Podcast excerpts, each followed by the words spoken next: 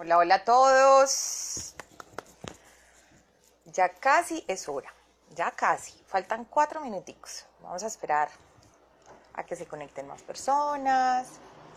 Muchas gracias a los que ya están empezando a vernos y a reconocernos por estar ahí.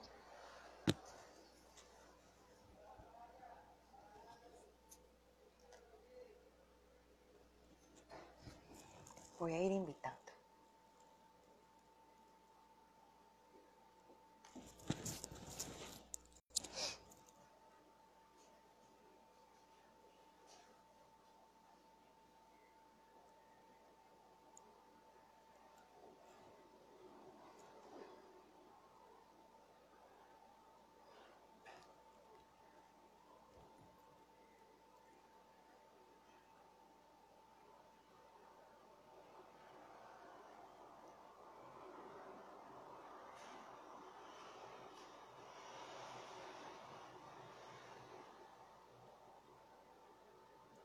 Y es maravilloso saber que todos son tan juiciosos.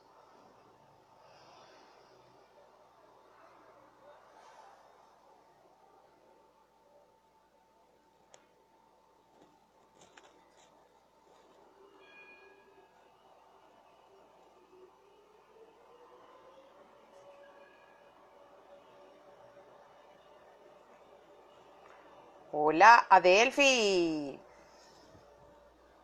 Bienvenida al chat. Bueno, eh, yo les voy a dar las gracias a todas las personas que se han ido conectando. No solamente con estos live, sino además con el tema de la fundación. Que estén aquí para nosotros es súper maravilloso. Entonces ya prontico llega Carlos Cardona para dar inicio a esta hermosa charla al día de hoy que es el amor como herramienta de la comunicación. Eh, Carlos es una persona súper especial para nosotros, es una persona conectada con el servicio, con, conectada con la ayuda. Entonces ya lo veo por aquí, lo vamos a invitar para que ingrese a este conversatorio. Vamos esperando que Carlitos se conecte. Henry Wilson, hola. Se unió Dairon Zambrano. Hola, Dairo. Te amo. ¡Ah! Por fin se conectó Carlos Cardona. Hola, hola, hola, hola. Hola, hola. Un abrazo. Bueno, yo les cuento, este hombre maravilloso que están viendo ahí, se llama Carlos Cardona. Él es, naciste en el eje cafetero, Carlos. Sí, Paula, yo soy, yo soy nacido en una tierra hermosa que se llama Pereira. Yo, nací, maravilloso. Yo, nací en Pereirita ya hace varios años y desde muy joven, eh, terminando el bachillerato, ya acá en, en, en Antioquia. Súper. Y Carlos además es speaker, pero yo quiero que él nos cuente cómo llegó a Medellín y cómo llegaste a decidir ser speaker. ¿Y qué es ser speaker, Carlos? Pues porque habrán unos cuantos que no saben. Ajá, claro que sí. Saludamos a todas las personas que se están allí conectando. Qué rico en este espacio y quiero agradecerte, Paula, de manera inicial eh, esta conversación que, que, la hemos tenido aplazada así en la, en, en la vida, en la vida cotidiana. voy a contar, este hombre y yo hemos quedado de tomarnos un café por ahí unas 20 mil veces y las ocupaciones de él y la mía nunca nos daban para tomarnos un café. Pues hoy, salud, me tomo un café con Carlos. Yo hoy tengo agüita, ahorita me sirvo mi café. Todo lo que es un cafecito con mucha audiencia. Así es, así es, así es. Paula, no, agradecerte porque qué chévere lo que estás haciendo contigo y con la fundación. Me parece supremamente hermoso este trabajo que ustedes vienen desarrollando.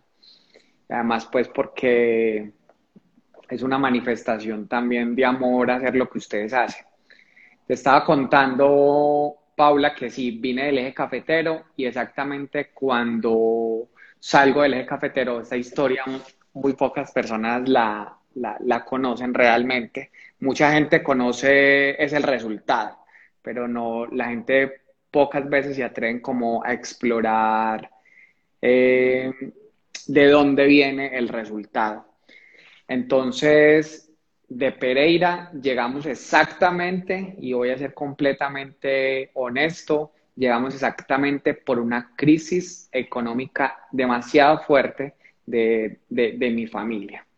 Eh, de mi padre. Mi padre sufrió una, una, quiebra económica en el marco de la apertura económica eh, que se dio en los 90 y recuerdo muy bien que mi papá tenía una empresa supremamente grande en el, en el eje cafetero y después de, y después de pasar esta crisis y la quiebra y tener que entregar todo, o todo lo que teníamos, eh, propiedades, carros, todo eso, eh, mi papá decidió reconfigurarse en Antioquia.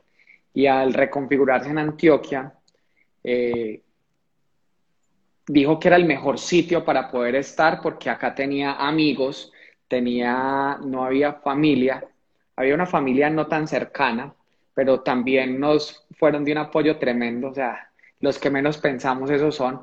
Es que en los eh, momentos de crisis se sabe quién es amigo, quién es familia, se conoce a la gente. Así es. Y eh, llegamos exactamente, y mi papá empezó pues como a rehacer su vida. Recuerdo que un amigo que le, mi papá es confeccionista, fue confeccionista toda la vida. Entonces recuerdo que un amigo le facilitó unos rollos de tela como para empezar a hacer una, una producción. Mi papá solo quedó como con, como con 30 cabezotes de máquina de, de, todas las que, de todas las que tenía. Y resulta, eh, Paula, que cuando llegamos, nos asentamos, eh, exactamente al sur del área metropolitana, en Itagüí. Vivimos en un sector Santa María, muy cerca al centro de la moda, exactamente por ese tema, por ese tema de las confecciones y todo el rollo, y ahí muy cerca. Por allá en, Itagüí que nos están viendo. Así es. Y em, mi papá se consiguió un segundo piso grande, eh, justo como para poner una fábrica, y resulta Paula, que a los dos meses de estar en ese ejercicio, de mi papá haber montado lo que le quedó de máquinas, una mesa de corte, de empezar a gestionarse unas cosas, eh, le robaron ah. todos, los, todos los cabezotes que habían de las máquinas. O sea, quedó la mesa de corte, creo que quedó la máquina con la que cortaban y las instalaciones eléctricas, todo el tema. Eh, Ana Milena Martínez, un abrazo fuerte, Ana Milena. Muchas gracias por este saludo. Y allí quedamos, Paula. Si antes veníamos en, cero, por, en ceros porque mi papá había conseguido cómo movernos, nos quedó un solo, un solo, carro, un solo carro pequeño de los que se tenía y había que empezar de cero. Yo recuerdo mucho, y eso yo se lo cuento como historia a mis hijas, y es que nosotros caminábamos muchísimo. Nosotros íbamos de Santa María a Itagüí muchas veces a pie, porque no existía pues como para el tema del transporte. Y éramos de esas personas, yo no sé a quién le tocó en los colegios privados, eh, que cuando no se pagaba la pensión en nuestros ¡Ah! tiempos... No lo dejaban entrar nos, o, nos bandereaban públicamente. Bueno, eso ya no, se, puede hacer. Eh, pero yo no sé, yo no y a mí me contaron. y eh, nos, nos pegaban las banderías más tremendas y decían, bueno, los Cardonas, y yo estaba con mi hermano, entonces los Cardonas. Y ya siempre cuando llamaban por, por el autoparlante ahí de los salones, era porque exactamente eran las personas que no habíamos, no habíamos pagado eh, la pensión. No, y escuchar esos parlantes, eso da dolor de estómago, porque uno decía, ay, otra vez yo. Dios mío bendito. Y yo no sé cómo hacía mi papá, mi papá dejaba acumular varios meses de, de, pensiones y ya después lograba pagar. Ese fue como, como ese primer recuerdo. Eh, ese fue como el primer recuerdo así de llegar a estas tierras con una forma de vida muy diferente, con, con una cosmovisión del mundo muy diferente. Ana, Ana Milena también le contaron, eso no fue para ella, también le contaron. No, y exactamente, y exactamente en, en, en, mi colegio allá, allá estudiamos, en el Colegio El Rosario de, de, de Itagüí. De ahí, ¿qué pasa con mi vida? ¿Qué fue lo que, lo que hace como un clic para, para poder entender qué es lo que estaba yo viviendo en esos, en esos momentos? Paula, mm, yo empecé a entender un poco el tema de qué pasaba en la sociedad, me interesé muchísimo y hubo materias que a mí me impactaron muchísimo como español y sociales. Y además porque tenía unos profesores que no solamente se encargaban de, dar la materia, sino como de abrirnos posibilidades al mundo. Hay unos profesores que con honestidad lo marcan a uno. Sí, sí, sí, para bien. Parte de, los influenciadores de en quien uno elija o no cierta carrera o cierta vocación, como la pasión que ellos le inyectan a la forma de enseñar. Ajá, claro, una cosa hermosa y ahí empiezo pues como a conectarme mucho como con la realidad social, empiezo el desarrollo de un liderazgo juvenil, eh, ya en, en, Itagüí y empiezo a formarme, a asumir responsabilidades. Desde muy joven fui padre, pues fíjate que hoy mi hija mayor tiene 20 años, mi, la, la, hija que le sigue tiene 15 años. Y no es precisamente pues porque yo tenga 30, pero obviamente empecé muy rápido el... el, ¿Cómo no? No, no, yo frente a eso no Hay un voto maravilloso para que le digamos a la gente que es real, un voto es real. Lo que Carlos tiene es un Botox real, él lo niega, pero es Botox real. Ese Botox se llama actitud actitud mental positiva. Eso no lo aplican con nada, eso es una cosa que hay que cultivar y él todos los días hace algo para cultivar. Ajá, la gente cuando entra, cuando entra a leer mi blog por primera vez y ve allí la nota que por qué hice un blog a los 41 años, la gente dice, ¿en serio? Bueno, pero no, no fue este año, fue finalizando el año pasado cuando, cuando, lo, cuando lo empecé, o sea que ya en mis 42 años. Pero ahí fue donde, donde empecé un poco como esa conexión de vida y de poder hacerme como un poco más consciente de la situación. Pero donde vengo a tener como un despertar, un despertar, Paula, en mi vida fue aproximadamente hace unos tres años, tres, cerca de cuatro años a los 38 años, cuando estando después de un año, un año sabático que me, que me di como por tomarme un oxígeno de, de, todo un ritmo de vida que había empezado, en el que no había parado como 15 años. Eh, y me di un, un, ritmo, un descanso y estando en Bogotá, eh, realmente hay una evaluación profunda de para qué soy bueno en la vida, qué, qué es lo que realmente yo vine a hacer al mundo. Y yo entendí allí uno de esos primeros elementos, que había una virtud en mí y era el tema de la comunicación.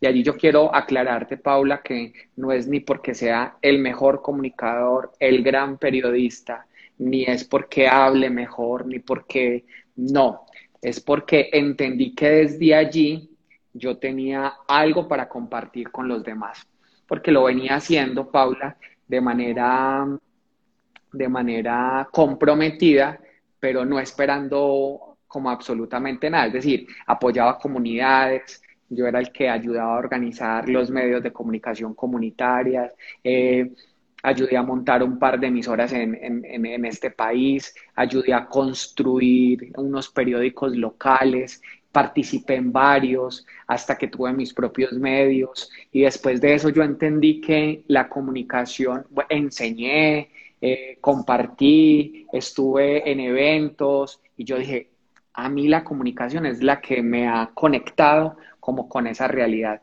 entendiendo que era mi gran virtud, pero entendiendo también que era un asunto fuerte de interno mío, por eso yo me atrevo a, proponer un tema como estos, que, que la, la, comunicación, la comunicación es una herramienta indispensable del amor, eh, porque, porque básicamente es la que te da la posibilidad de, como de inicialmente de entenderme. Cuando la gente siempre ya comunicación, entonces, ¿en qué medio de comunicación? ¿Cómo es la cosa?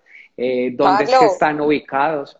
Yo quiero antes de eso preguntarte, ¿en qué momento hiciste clic? Porque ya le estabas ayudando a varias emisoras, ya estabas llevando medios, ya estabas eh, convocando personas, reuniendo personas para que escucharan inclusive a otros, te escucharan y escucharan a otros. Eh, digamos que ahí, de mi parte, yo diría que a veces uno hace un montonón de cosas y como las hace con pasión, a veces no nota que son realmente impactantes. Claro. o sea, que realmente impactan. Lo nota cuando de pronto algunos se lo, se lo mencionan. Pero ¿en qué momento Carlos se hace consciente de, hombre, no sabía que estaba impactando a tanta gente de manera positiva, lo cual también es una responsabilidad enorme porque puedes impactar de manera positiva, de manera negativa. Qué bueno que te enrutaste por el lado positivo, pero ¿en qué momento hiciste ese clic? No, y además yo, yo, también quiero advertir que no solamente fue de, de, manera positiva, eh, sino que, y esto yo, yo lo reconozco en, el tiempo, es decir, cuando, cuando yo entendí desde, desde joven de que estaba asistido por un don hermoso y es el de la palabra, ¿cierto? Y en algún momento yo no supe, yo no supe canalizar esa voz para la esperanza y la canalicé para, el miedo. Es decir, eh, tú puedes tener herramientas de tu vida eh, que las mismas que pueden bendecir también pueden maldecir. Y es la misma herramienta, pero solamente es que tomas esa, esa decisión de hacia dónde, hacia dónde inclinarlas. Y yo un tiempo, o sea, Paula, y además porque qué rico tener esta conversación sincera y franca contigo. Yo tenía espacios donde podía hablarle a personas y donde yo podía observar en las personas cómo desde una acción intencional de la palabra se podía generar en las personas un efecto. Una reacción. Muy fuerte.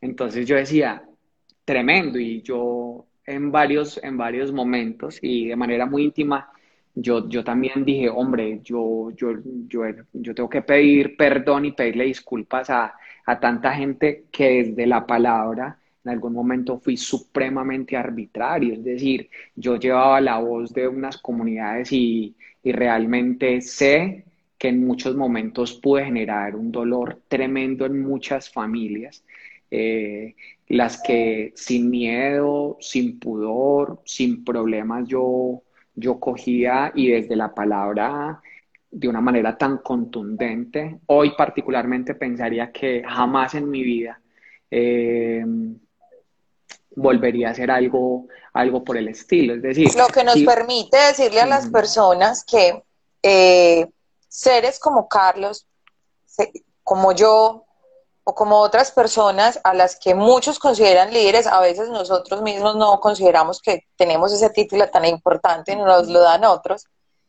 eh, entiendan que no fuimos perfectos, o sea, no nacimos perfectos. No crean que porque ahorita estamos hablando de lo que estamos hablando fue porque jamás cometimos un error o porque jamás utilizamos la palabra de la manera eh, equivocada.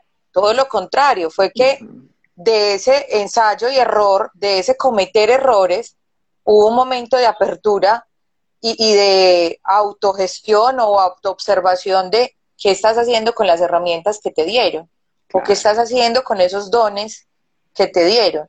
Y es justo ahí cuando todo empieza a cambiar para bien de los otros y, y más que para los otros, podríamos decirlo de una manera egoísta, eh, también para uno, porque es que uno es el reflejo de muchos y el resto es reflejo de uno. Inclusive, inclusive ahora que, que obviamente pues ni somos seres iluminados, ni perfectos, ni nada, pero que hoy estamos, hoy estamos en un camino como de, de comprensión y de entendernos a nosotros, de manera egoica se utilizaba la palabra básicamente para, pues, para la vanagloria o simplemente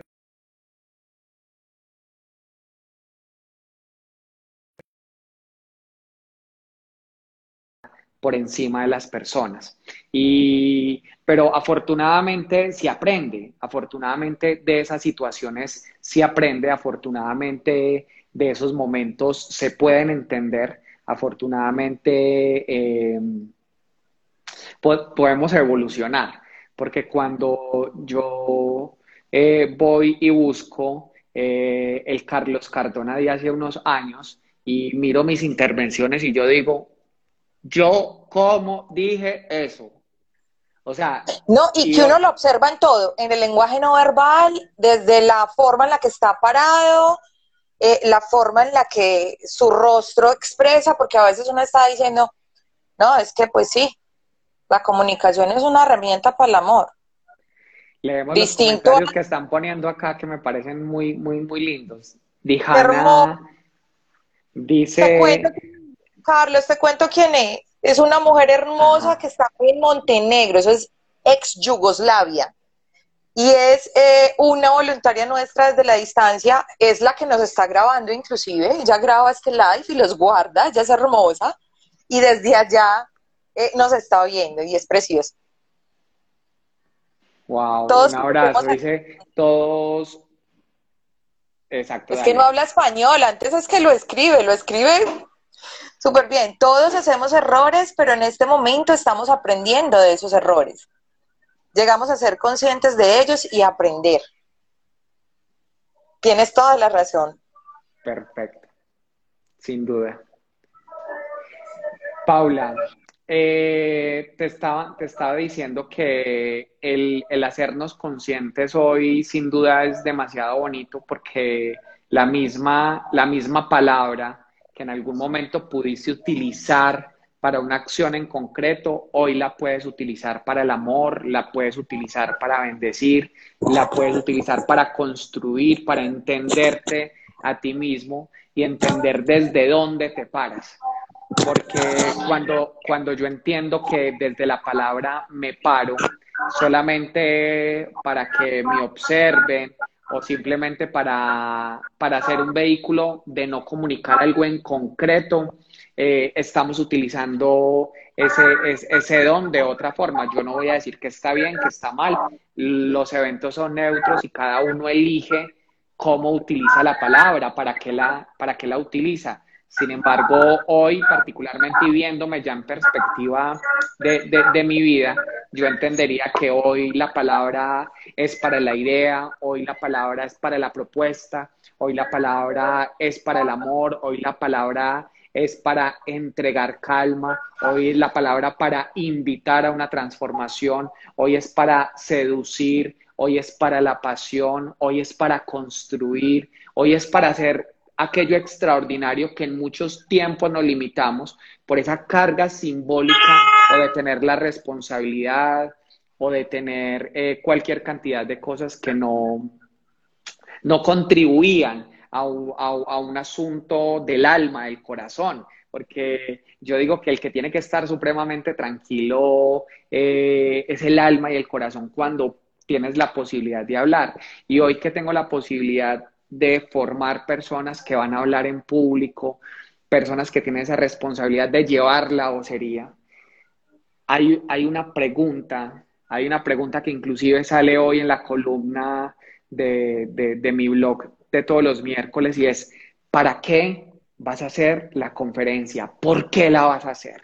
Y cuando yo respondo eso y voy un poquitico más allá, empiezo a interrogarme realmente cuál es mi papel en el marco de ese ejercicio de la comunicación. Y ahí es cuando, cuando entiendo algo tan hermoso como decir, venga, la palabra nos es dado para todos, todos la tenemos de igual forma, pero la puedes utilizar para que pueda ser bendición para unas personas o simplemente para qué la vas a utilizar, porque si no, en observancia, en escucha, eh, en detenerte, a percibir qué es lo que pasa, pero cuando uses la palabra, que es algo tan potente que la gente diga, wow, yo quiero eso, yo quiero eso, pero no es por lo que digas, porque lo que digas inclusive puedes escribir un buen texto, un copy muy potente, inclusive cuando lo digas, que la gente diga, es qué raro, qué tema tan interesante, pero como que no me conecta, como que no, no, no, hay algo más allá. Y, la palabra es como el alimento, ¿no? Eh, no a todo mundo nos gustan los mismos platos y es probable que no a todo el mundo les gusten los mismos temas, pero depende del chef y en este caso depende del comunicador el hacer que el plato sea más atractivo y digerible. Y es el caso de la palabra. Así es. Así es. Y, juntando, y juntando estos elementos, entonces estábamos en el tema que llegaba Antioquia, eh, me, hice, me hice bachiller, de ahí, de ahí estoy en la construcción de manera muy automática de, mi primera familia, está Sara, eh, y la imagen del momento es libros de filosofía y de política en un brazo, en el otro brazo a Sara, eh, manejaba taxi. Terciada la pañalera. Manejaba taxi, vendía bolis eh, de tienda a tienda eh, y construía... ¿Cómo le, explicamos, ¿Cómo le explicamos a la gente que es un bolis? Porque es que... Eso, eso, solamente es de, de, nuestra región. la de ahora es un bonais, pero expliquémosle para los que nos ven de lejos, era una bolsita plástica alargada que tenía un congelado. exacto, agüita de sabores, a veces congelado o a veces líquido. Bueno, decir jugo pues era, era un era una, gran caché. ¿Cachezudo usted con bolis de, jugo? No, sacamos en ese entonces unos bolis de gelatina. Después te contaré ese primer emprendimiento. Y y eh, después de ahí, mm, liderando cosas en la universidad, participando, etcétera, etcétera. Me formo en el tema de, de radio, de radio y de televisión. Eh, me formo en el tema radio y de televisión, que fue lo primero que estudié. Yo estudié como tres cosas en la vida. Eh, y ya después de eso empiezo un activismo tan automático, Paula, que inclusive aquí Ana Milena dice, yo siempre voté por ti y siempre has sido un gran líder. Ana Milena, muchas gracias, muy, muy hermosa por lo que estás diciendo. No podemos hablar de política y no vamos a lanzar a Carlos a ningún partido ni lo vamos a lanzar a la presidencia. Ya Carlos está en lo que está. y, y ya después vive en automático, yo digo que más o menos unos 15 años de mi vida. Vive en automático de manera muy fuerte. Y después de eso ya llega ese tiempo de receso, estando en Bogotá, estando en Bogotá, em, ya estudiando marketing como tal, llega esa pregunta que a mí me pone a repensar y que dice, bueno, ¿cuál es tu aporte al mundo? ¿Desde dónde te paras para, para impactar el mundo? Y, o sea, sin dudarlo, es la comunicación. Es la comunicación. Eh, antes había terminado mi carrera profesional a distancia, es otro elemento que la gente no, no, no, no, sabe. Yo terminé comunicación a distancia y ahora que la gente está estudiando a distancia y que yo los veo que a veces se conectan, no se conectan. cuando yo estudié a distancia, ni siquiera eran profesores así que se conectaban a darnos clases. Y tenían su no tenían Zoom, no, no, no, no, la posibilidad de ver al profesor, todo era por Zoom, nada. Es más, yo recuerdo, a ti pues al menos se tocaron los mails, pero yo recuerdo que a mis tías, eh, para que sepan que esto no es una novedad, a mis tías les tocó estudiar el bachillerato por radio, o sea, ni siquiera podían ver al profesor, ni retroalimentarse de preguntas porque no había dónde escribirle al profesor y se sentaban todas en la mesa a ciertas horas, grados distintos, a escuchar el bachillerato por radio. Es que es cuestión de disciplina. O sea, vamos a concluir. Dos anécdotas en que son cuestión de disciplina. Eso es lo que nos está enseñando. Graduados por correspondencia. Entonces, Eh, sí, sí, era muy diferente, eran módulos, era lea, era llene formatos, se desconstruya, se escriba, es mande, eh, y así, ¿cierto? Eh, inclusive con un enfoque muy hermoso en mi universidad, con un enfoque crítico, y venía yo como por esa línea. Entonces, de ahí para adelante ya, ya empiezo ese ejercicio de hacerme muy consciente de mi vida, después de muchos procesos personales, después de un tema de salud fuerte, después de sentirme muy solo, pero básicamente no era porque estaba solo, sino porque en ese entonces me sentía muy solo. Porque una cosa es estar solo y otra cosa es sentirse solo. Es decir, eh, ese asunto de estar solo es porque yo no me reconozco lleno por dentro eh, y no es un asunto pues de que esté rodeado de gente y, empieza un proceso de transformación y al ver como cosas tan, tan ágiles y tan rápidas que van pasando en la vida, monto empresa eh, de comunicación y empiezo a ser muy consciente todo el tema de la palabra y a entender que la palabra tiene un efecto en nuestras vidas tan potente, pero que antes el, el ejercicio de hablar en público es hablarme a mí. Entonces, cuando la gente me escucha y me dice, pero vos sos como un tipo de o algo así por el estilo, cuando yo digo, no, pero es que, o sea, un tipo encantador, hermoso, o sea, puedo ser tímido en, el ejercicio, pero yo sé qué es lo que tengo y la gente me dice, pero ¿y por qué? Además, que es que no está mal, o sea, es que la falsa modestia pues tampoco, tampoco, uno sabe, cultivó, uno sabe que está construyendo y pues mentirse tampoco. Sí, claro. Y además, y además, la primera comunicación, y ahí va este elemento para, para todos los que están conectados. Si vas a entender que la comunicación es una herramienta para el amor, debes entender que la primera comunicación no es hacia afuera. Es hacia adentro. Es hacia adentro. O sea, si te decides a comunicar de manera potente, con fuerza, con energía, con ganas, o en un tono débil, pasivo, pero contundente, lo primero es hacia adentro. Lo primero es hacia adentro. Y cuando, y cuando yo, y esto habla también un poco como el proceso, cuando yo empecé a hacer ese proceso de, de interiorización, yo decía, ¿qué entiende el mundo de mí? ¿Qué entiende el mundo de mí? Que había gente que me tenía miedo, que había gente que, le daba susto, que había gente que evitaba encontrarse conmigo. ¿A alguien le daba susto hablar contigo? ya los que lo conocemos creeríamos, es imposible que a alguien le dé miedo hablar con Carlos y Carlos sabe comunicarse. Pero, y eso es lo bonito del proceso, ¿no? Pero, pero es que en algún tiempo mis argumentos y mis vainas eran yo creo que hasta desde la prepotencia, pero un poco mis argumentos y mi fuerza en, lo que decía era tan como, como con una vaina tan fuerte y con un sustento tan fuerte que la gente decía, no, no, no, o sea, es que debatir con este hombre o hablar con esta persona es demasiado, demasiado complejo.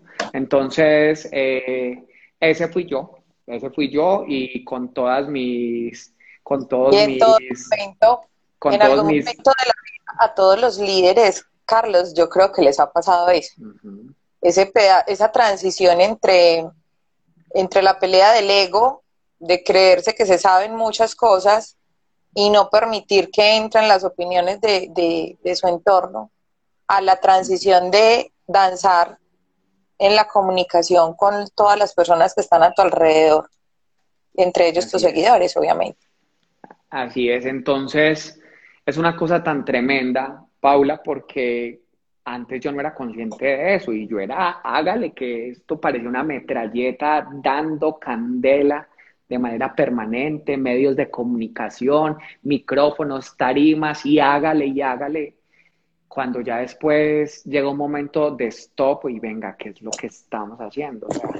es una cosa súper fuerte y además hacia adentro muy poco, como con una máscara de tipo muy fuerte, eh, pero, pero obviamente un tipo con una profunda soledad, no por la compañía, sino por el mismo entendimiento de lo que, de lo que era en esencia como persona. Entonces empiezo, oíste, este live se convirtió en, como en una consulta. Nos estamos eh, tomando el psicológica.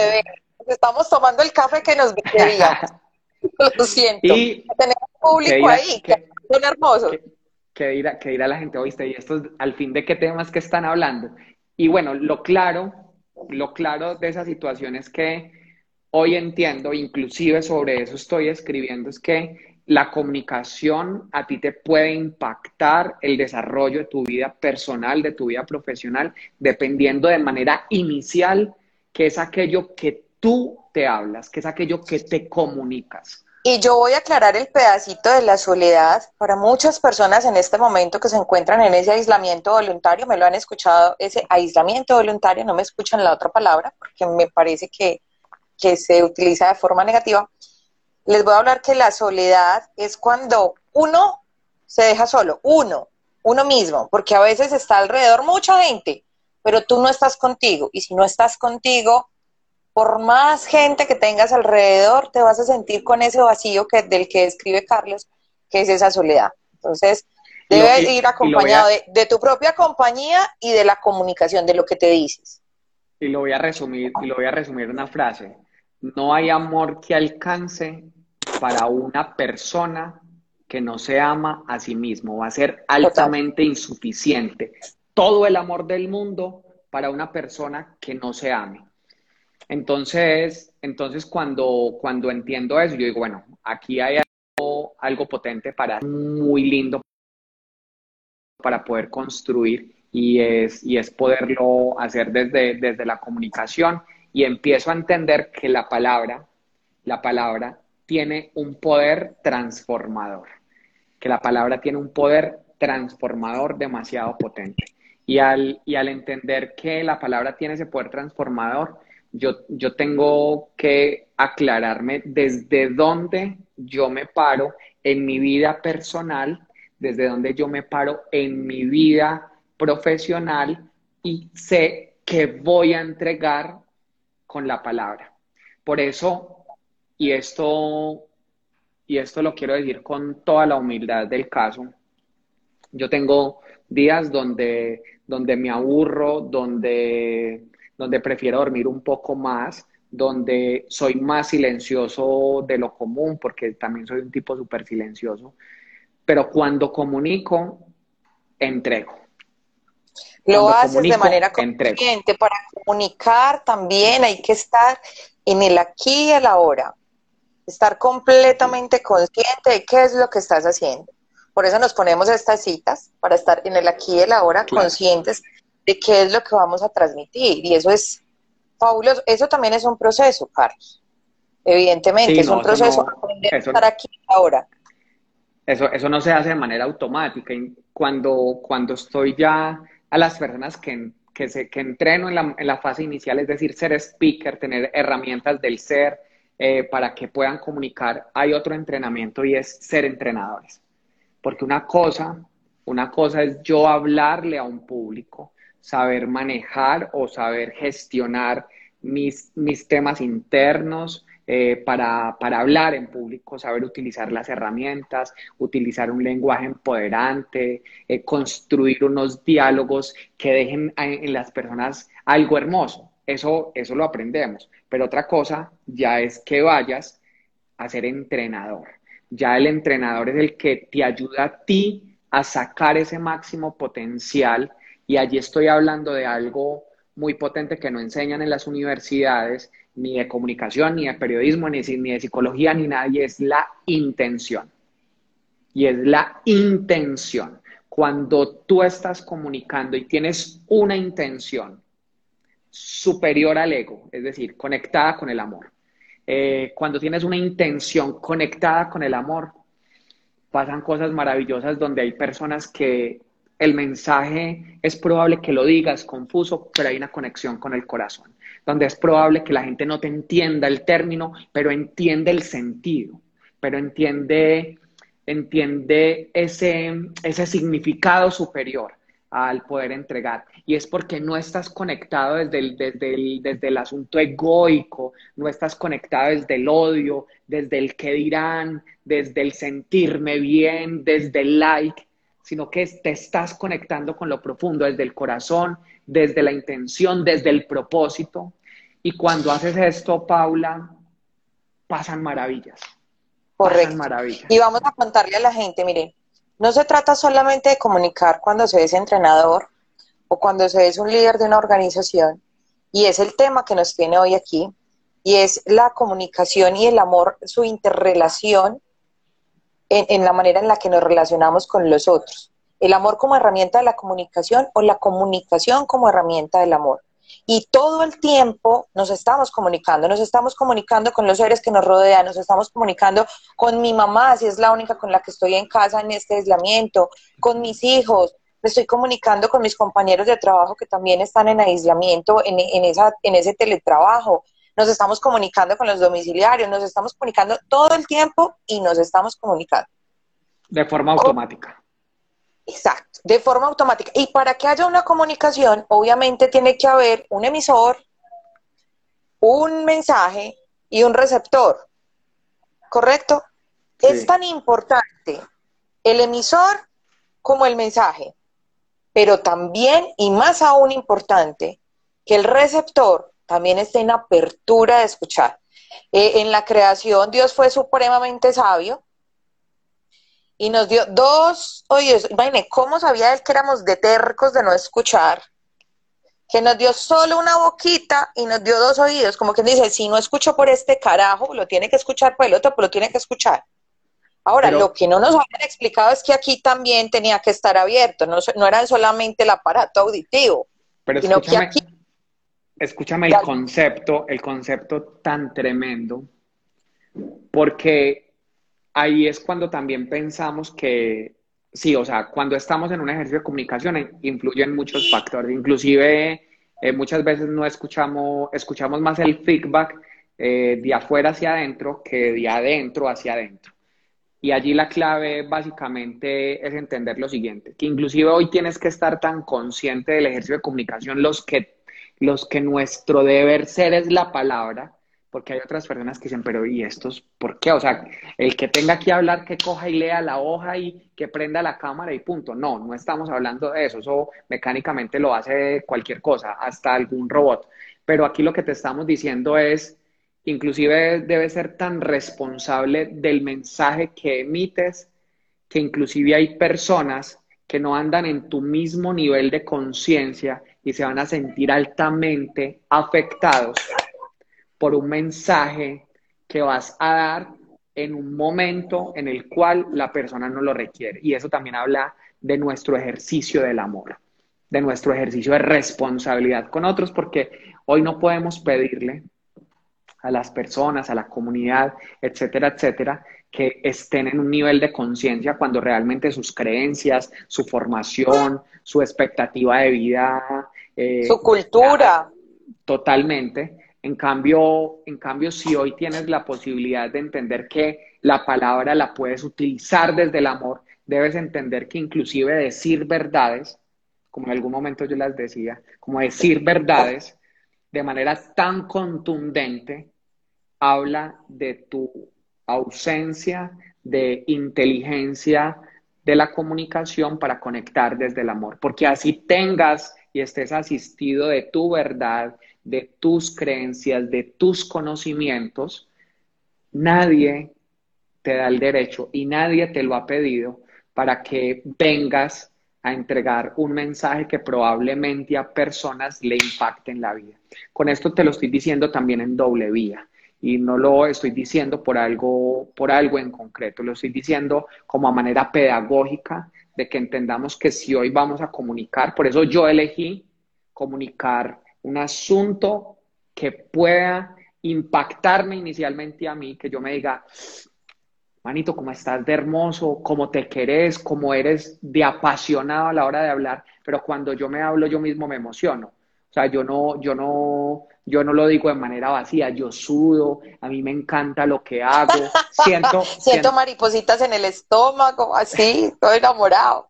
Siento que el mensaje que estoy compartiendo puede, si la gente lo toma desde el amor, porque no lo estoy entregando de otra manera, si la gente lo toma desde el amor, puede tomarse herramientas muy potentes para sí.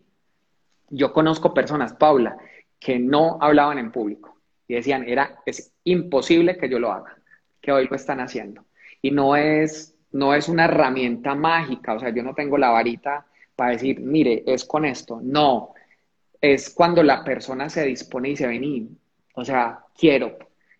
Y ese, y ese deseo interno, que es, la, que es la decisión interna, tiene más poder que 10.000 enciclopedias juntas para aprender sobre una teoría.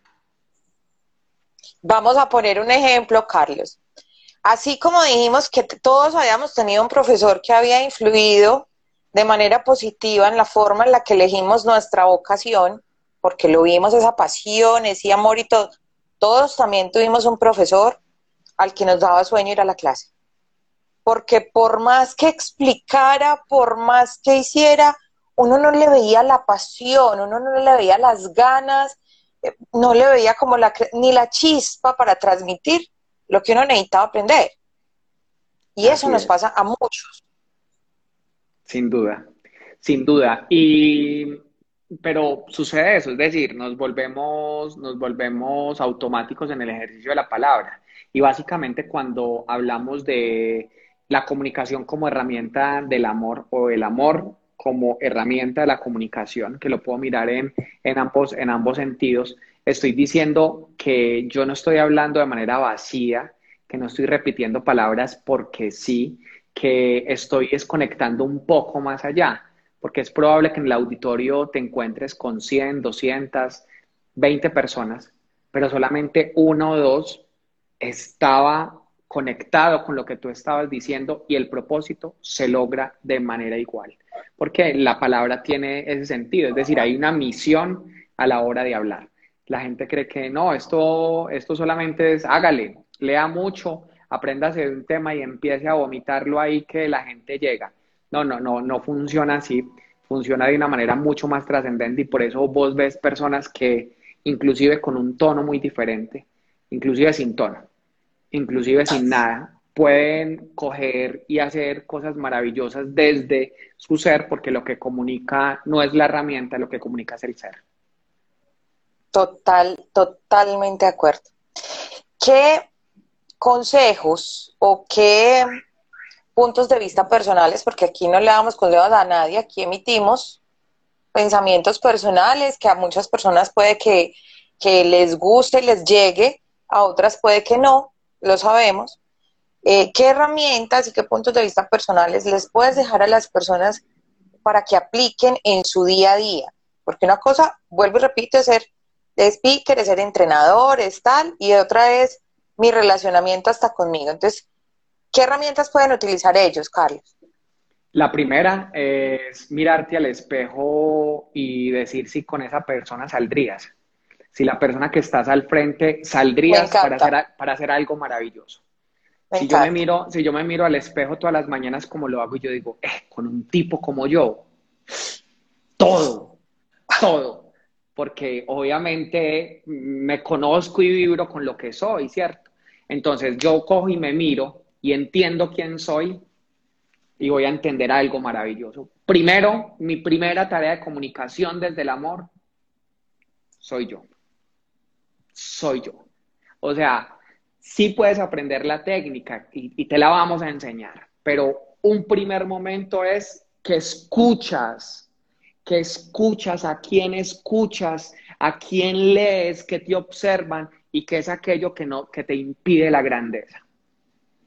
Yo, por ejemplo, una, una, uno de mis cuestionamientos en muchos momentos es, venga, papito, ¿usted qué lo impide ser grande? Más grande. Y cuando digo grande no lo estoy diciendo así potente, avasallador, no, o sea, superarme a mí mismo, porque aquí el reto es conmigo mismo, es yo superarme de, y ahí yo veo el avance 2019, 2010, 2018, 2019, yo digo, está creciendo el Importante lo que estás diciendo, Carlos. O sea, la vamos a invitar a todos a que tratemos de dejar de compararnos con el de afuera. O sea, no te compares con el de afuera. Cada uno tiene su propio aprendizaje y su propia forma de escalar cada peldaño para llegar a la meta.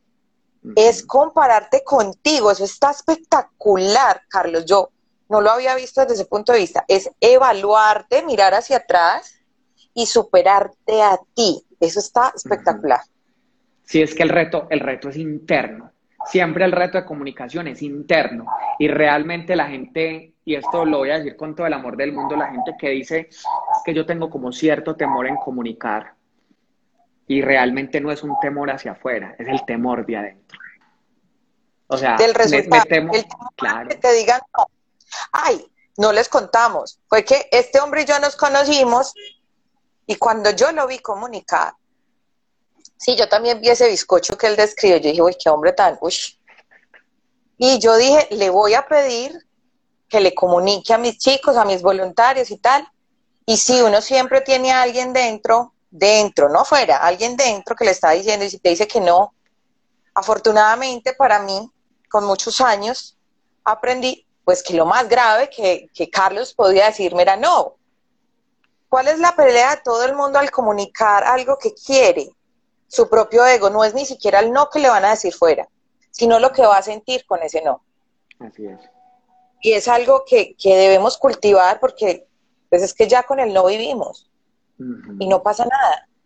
Pero si no comunicas lo que deseas y no lo comunicas adecuadamente, pues nunca vas a saber si tus sueños se van a hacer realidad o si te van a dar el sí.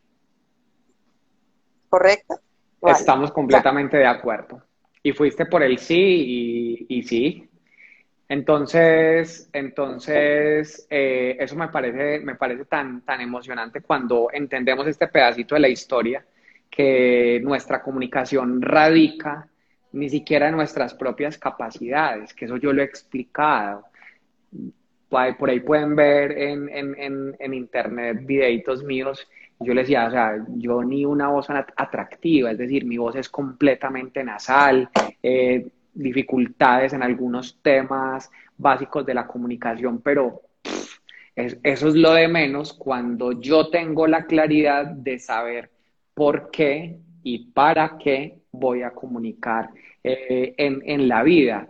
Entonces, allí cuando tienes estos elementos, cuando, cuando te das esa posibilidad de decirte, venir, pero entonces, ¿por qué no? ¿Por qué no lo haces?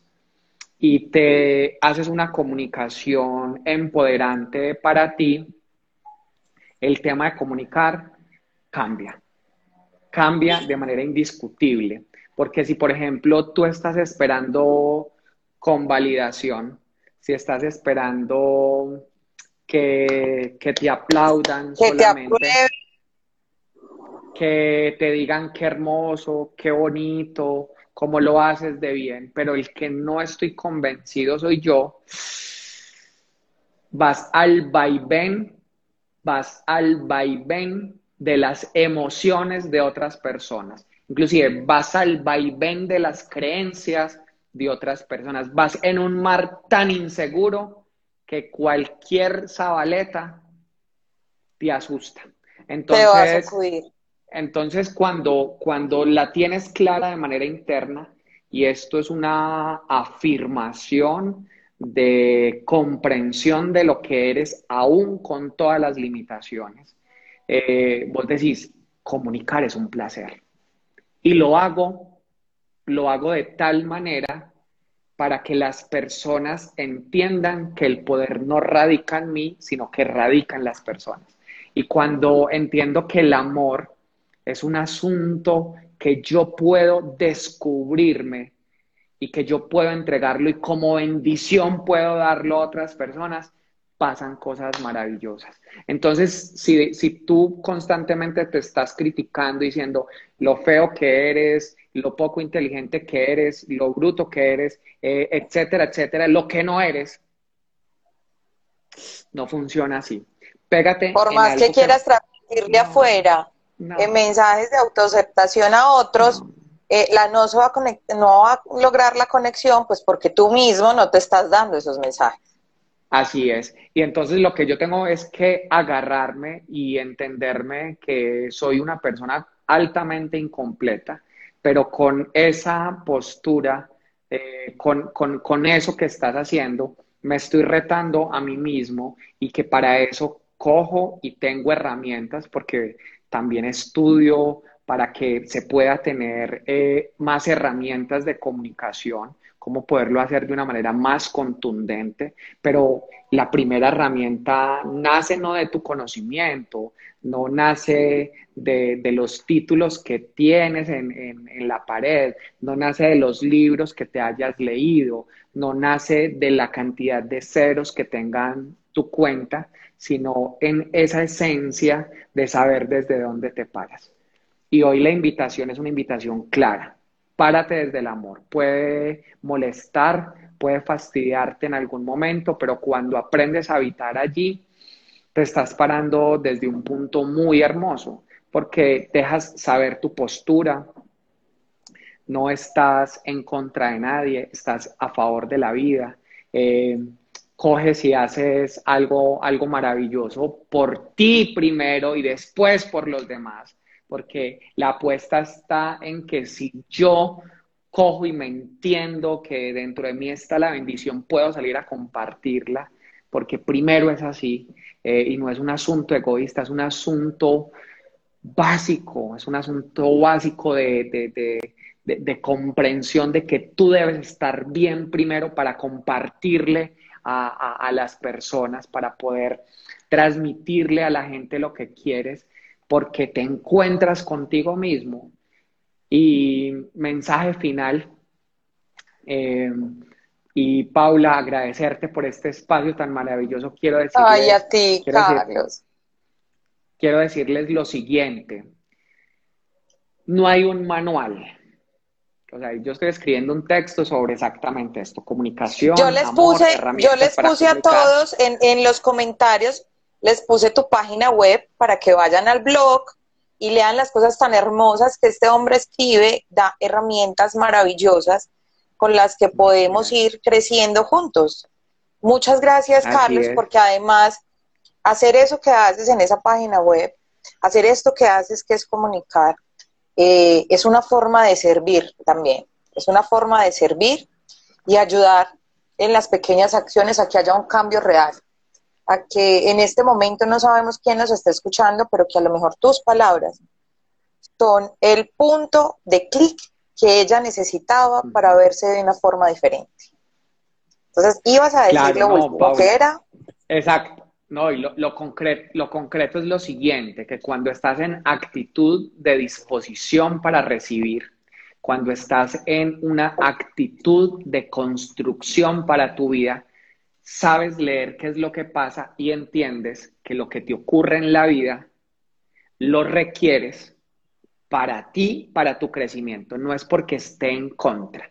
Yo he escuchado a personas que dicen, no, es que esa, esa pandemia, ¿cuándo se acabará eso? No, la pregunta no es cuándo se acabará, la pregunta es cuándo lo acabaré. Porque cuando yo decido... O qué va a hacer en el proceso mientras todo cambia, porque es que pretender que cambie y que tú te sientas feliz, le estás dejando la responsabilidad a externos y la responsabilidad es tuya. De lo que sientes, es tuya. y aquí el llamado es a que más que te vean como una estrella, tienes que ser completamente protagonista de tus emociones. Porque las emociones y las formas de comunicar no van al vaivén de otras personas, van frente a lo que tú concibes directamente tu vida y allí va la comunicación. Porque la comunicación cuando es desempoderante, cuando, cuando no le puedes hablar eh, con amor a otras personas, cuando no entregas de esa forma, está pasando algo en ti entonces, realmente la revisión no es cómo la gente lo recibe, no, la gente lo puede recibir de mil formas. Hoy este discurso eh, puede ser grabado y puede tener mil manitos abajo en, en, YouTube y puede tener unas cinco arriba y unos comentarios y a esas cinco personas yo cojo y entiendo que ellos están generando algo demasiado potente y que están cogiendo a, a, conectar con las personas. Entonces, ¿desde dónde te paras? No es lo que pasa afuera, es lo que pasa adentro, porque lo que pasa adentro es lo que haces para conectar lo extraordinario de tu vida. Paula, un abrazo. Gracias a todos los que estuvieron acá. Enorme, un abrazo, eh, un saludo muy especial a mi hijo que se está conectando. Yo, yo creo que uno se pone más nervioso cuando los hijos son espectadores. Te mando un beso, hijo adorado. Sí, este, yo también uso Botox, del que se aplica Carlos, el que dijimos al inicio. Tengo hijos también muy grandes. Carlos, muchas gracias porque tu mensaje es claro, es contundente. Y lo que más me parece hermoso es que es desde, desde el amor, desde tu amor para otros y para ti. Muchas gracias. Te amo Muchas gracias. infinitamente. Si no es así, no nos tomamos el café. Que Dios te bendiga, hermoso. Amén. Ahí les dejo entonces, síganlo. Carlos Cardona.